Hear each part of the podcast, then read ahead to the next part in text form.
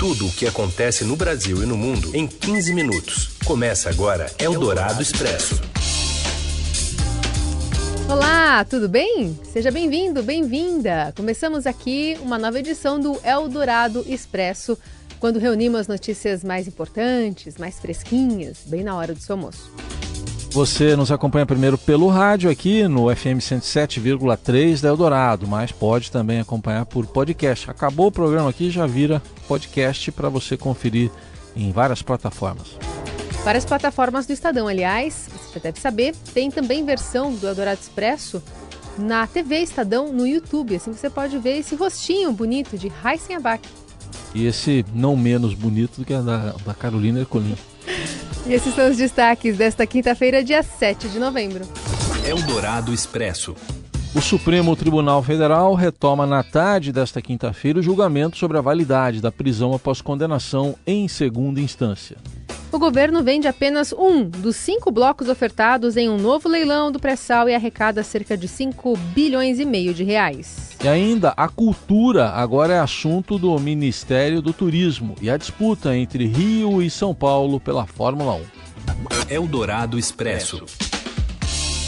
E o Supremo Tribunal Federal pode concluir ainda hoje o julgamento sobre a validade da prisão de réus condenados em segunda instância. As informações vêm com o repórter do Estadão, Rafael Moraes Moura, direto de Brasília. Olá, Carol. Olá, Heisen. O plenário do Supremo Tribunal Federal retoma nesta quinta-feira à tarde, a partir das duas horas, o julgamento sobre a execução antecipada de pena, com a perspectiva de derrubar a possibilidade de prisão após condenação em segunda instância. Lembrando que essa medida, a prisão após condenação em segunda instância, é considerada uma das principais bandeiras da Operação Lava Jato no combate à impunidade. Faltam votar ainda quatro ministros. A expectativa que a gente tem, conforme a nossa apuração, é de que os ministros Gilmar Mendes e Celso de Mello vão se posicionar contra a prisão após segunda instância. Eles vão defender a possibilidade de execução da pena apenas depois de que o réu, o investigado, né, tiver esgotados todos os recursos na justiça. É o que a gente chama em juridiquês de trânsito em julgado. Dessa forma, você teria cinco votos a favor dessa tese, de que um condenado pela justiça só pode cumprir pena depois de ter todos os recursos esgotados. Por outro lado, a ministra Carmen Lúcia, que é uma ministra considerada mais alinhada à Operação Lava Jato, deve se juntar aos quatro votos que permitem a execução antecipada de pena já na segunda instância. Ou seja, a gente vai ter um placar de 5 a 5 formado e vai caber ao presidente do Supremo Tribunal Federal, o ministro Dias Toffoli, dar o voto de Minerva para desempatar. E como é que deve votar Toffoli? Essa é a grande incógnita do julgamento de logo mais. O presidente do Supremo já defendeu em duas ocasiões recentes uma solução intermediária para fixar o Superior Tribunal de Justiça, o STJ, como marco para o início da execução da pena. Essa proposta tem sido bem vista pelos ministros lava-jatistas, aqueles que são mais alinhados aos métodos de investigação da Lava Jato.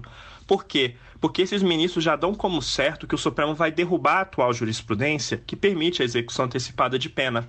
Então eles avaliam que talvez seja melhor abraçar a tese de Toffoli, que é uma saída intermediária, um meio termo, para evitar uma derrota ainda maior para a operação.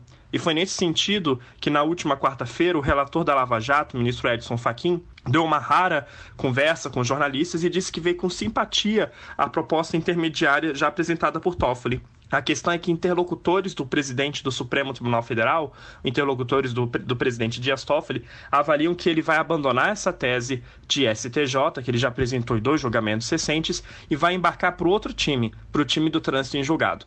Bom, vai ser um julgamento com muita expectativa, tem um grande impacto, pode atingir quase 5 mil presos que estão atrás das grades, segundo o Conselho Nacional de Justiça, entre eles o ex-presidente Luiz Inácio Lula da Silva. Existe também aqui um receio dentro do Supremo de que esse julgamento não termine hoje. Faltam votar quatro ministros e, apesar de Carmen Lúcia e Gilmar Mendes prometerem votos mais curtos e serem ministros que não costumam demorar muito, o decano do Supremo Tribunal Federal, ministro Celso de Mello, tem um voto de mais de 200 páginas. Aqui ficou alerta: se o julgamento não for concluído nesta quinta-feira, só vai votar daqui a duas semanas, no dia 20 de novembro, já que o Supremo não se reúne na próxima semana. Eldorado Expresso. Dos cinco blocos oferecidos nesta quinta-feira em um novo leilão do pré-sal, somente um foi arrematado. Você confere os detalhes agora direto do Rio de Janeiro com a repórter Denise Luna. Pelo segundo dia consecutivo, a Petrobras garante o sucesso de um leilão do governo. Desta vez foi a sexta rodada de licitações de apartilha, que acontece um dia após o mega leilão da sessão onerosa. Hoje foram ofertados cinco blocos: Arã, Cruzeiro do Sul, Sudoeste Sagitário, Bumerangue e Norte de Brava. A Petrobras havia exercido o direito de preferência em Arã, Sudoeste de Sagitário e Norte de Brava, mas ficou apenas com Arã, o mais caro deles, pelo qual pagou 5 bilhões e 50 milhões junto com uma empresa chinesa, que terá 20% de participação.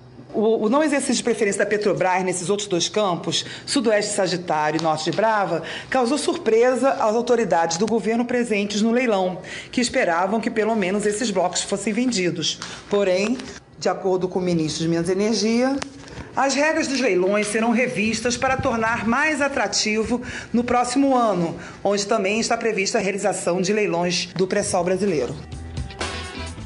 Obrigada, Denise Luna. Aliás, mais cedo, antes inclusive desse novo leilão, o presidente Jair Bolsonaro disse estar satisfeito com o mega leilão de ontem, né? Aquele que tinha uma expectativa de ser arrecadado cerca de 106 bilhões de reais mas no final das contas só se arrecadou, ou só, né, entre aspas, 70 bilhões. O repórter Matheus Vargas traz as informações também de Brasília. Boa tarde, Carol Boa e Heisen.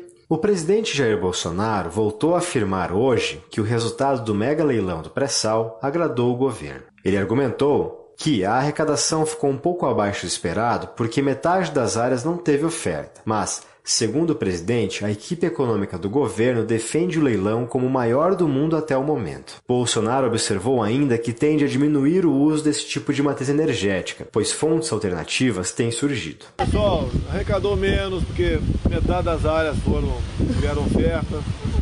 Segundo a, a nossa equipe, o ministro da Minas e Energia, o próprio Paulo Guedes, o maior leilão do mundo até o momento. Então foi bem. Não adianta você ter petróleo embaixo da terra e não ter como explorá-lo. E vocês devem estar sabendo da mídia, né? Que essa matriz que vem aí da, do fundo da terra aí, a, a tendência é ela ir diminuindo, porque outras fontes de energia vão aparecendo no, no, mundo. Esperado como um trunfo para fechar as contas do governo, o mega leilão do pré-sal, realizado ontem, frustrou as expectativas da equipe econômica de arrecadar cerca de 106 bilhões. A Petrobras e duas empresas chinesas arremataram duas das quatro áreas oferecidas, pagando cerca de 70 bilhões de reais. As grandes petroleiras ficaram de fora da disputa e dois campos não tiveram oferta. O presidente desconversou sobre rever regras para os próximos leilões. Disse que antes de uma decisão como essa, ele precisaria conversar com o ministro Bento Albuquerque, de Minas e Energia. Bolsonaro também afirmou hoje que o governo deve enviar na próxima terça-feira ao Congresso o projeto de reforma administrativa. As declarações do presidente foram feitas sob forte chuva, em frente ao Palácio da Alvorada, onde ele costuma parar para tirar selfies com apoiadores e conversar com a imprensa. Uma das respostas de Bolsonaro aos jornalistas foi interrompida pelo barulho de um trovão. O presidente pediu então para seus apoiadores tirarem as mãos da grade de segurança, para evitar uma zebra por um raio, nas palavras dele. Em seguida, a chuva ficou mais intensa e o presidente encerrou a entrevista, seguindo ao Palácio do Planalto, onde ele faz os seus despachos. Deus abençoando, presidente, Deus abençoando. De vez em quando, eu, não, eu peço para tirar a mão da grade aqui, dar uma zebra no raio aí, tira a mão da grade, pessoal. Mas você tem que ver um montão de coisa, tá certo? E outra, o parlamento, eu vou ter que parar. Eldorado Expresso. O presidente Jair Bolsonaro transferiu a Secretaria Especial de Cultura, esta está sob chuva e trovoada faz tempo, do Ministério da Cidadania para o Ministério do Turismo, comandada, comandado por Marcelo Álvaro Antônio. A mudança é feita por decreto publicado nesta quinta-feira no Diário Oficial da União. A Secretaria de Cultura foi criada para substituir o Ministério da Cultura, que foi extinto no início da gestão do presidente. O decreto também transfere o, a, para o Ministério do Turismo a Comissão Nacional de Incentivo à Cultura, que é responsável por emitir pareceres sobre os pedidos de artistas que buscam financiamento por meio do, da Lei de Incentivo à Cultura, a conhecida Lei Rouanet. A transferência ocorre um dia depois da exoneração do secretário Ricardo Braga, que ficou apenas dois meses no cargo. Braga havia substituído Henrique Pires, que deixou o posto em agosto depois que o Ministério da Cidadania suspendeu um edital com séries com, sobre temas LGBT, o que ele considerou como censura. E entre os nomes cotados pelo presidente para o cargo agora de secretário da Cultura está o de um filho do pastor Romildo Soares, segundo disse o porta-voz da presidência Otávio Rego Barros. Aliás, o presidente Jair Bolsonaro recebe hoje à tarde R.R. Soares, como é conhecido, o missionário da Igreja Internacional da Graça de Deus. A colunista da Rádio Dourado e do Estadão, Eliane Cantanhede, analisa esse cenário. Eu achei tudo muito estranho. O que se fala em Brasília é que o presidente vai receber o R.R. Soares porque o candidato à vaga de secretário da Cultura é o filho do R.R. Soares, desse missionário dessa tal igreja é, internacional da graça de Deus. Então você vê que a cultura não fica só quicando, deixa de ser ministério, né, passa a ser a secretaria, aí vai para o Ministério da Cidadania, aí é, o chefão lá, eu não sei se é diretor ou presidente da Ancine, depois cai o da Funarte, e aí 19 é, membros da área de teatro da Funarte também caem, o diretor de teatro da Funarte chama Fernanda Montenegro de mesquinha e mentirosa, essa área está convulsionada. Eldorado Expresso. E as manchas de óleo chegaram à região limite entre o sul da Bahia e o Espírito Santo. O problema está mobilizando Forças Armadas, IBAMA.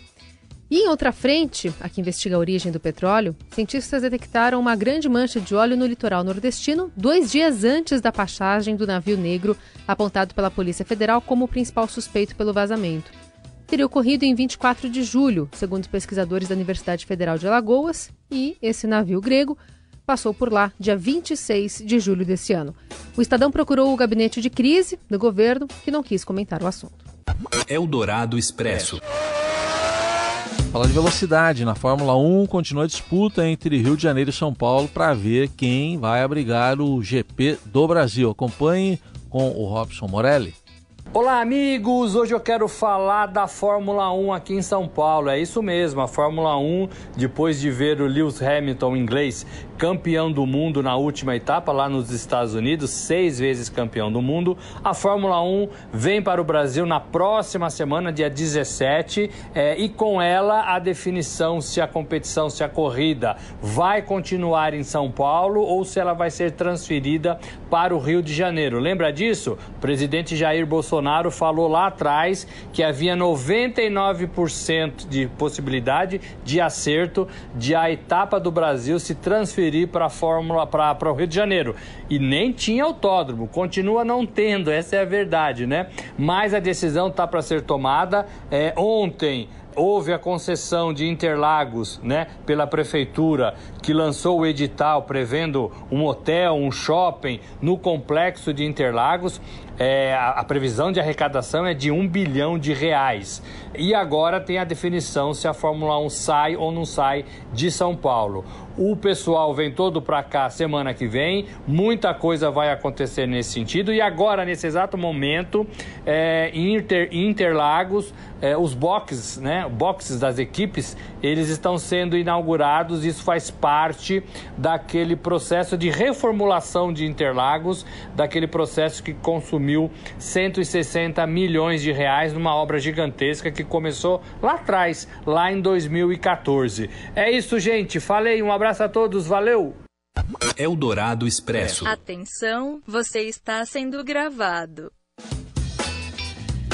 É, o Uber poderá gravar o áudio durante a viagem do passageiro, o áudio ali entre motorista e passageiro. Também checar documentos de passageiros caso a corrida seja paga com dinheiro.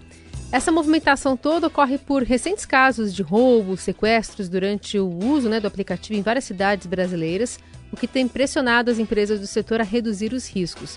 Tem outras medidas que também foram anunciadas, um pacote, por exemplo, de ação é, antiviolência contra a mulher, mas tem essa reportagem, inclusive detalhando a questão né, da, da, da, compartilhamento de dados, como é que vai ser esse armazenamento, né? A empresa diz que vai ser tudo criptografado e nenhuma das partes vai ter acesso. A polícia, por exemplo, numa investigação, aí sim pode ter acesso a essas mensagens e essas gravações de áudio. Enfim, tá tudo lá no Estadão de hoje. O Eldorado Expresso acabou de ser gravado e vai virar podcast. A gente vai embora. E voltamos na sexta-feira. Tchau. Você ouviu Eldorado Expresso tudo o que acontece no Brasil e no mundo em 15 minutos.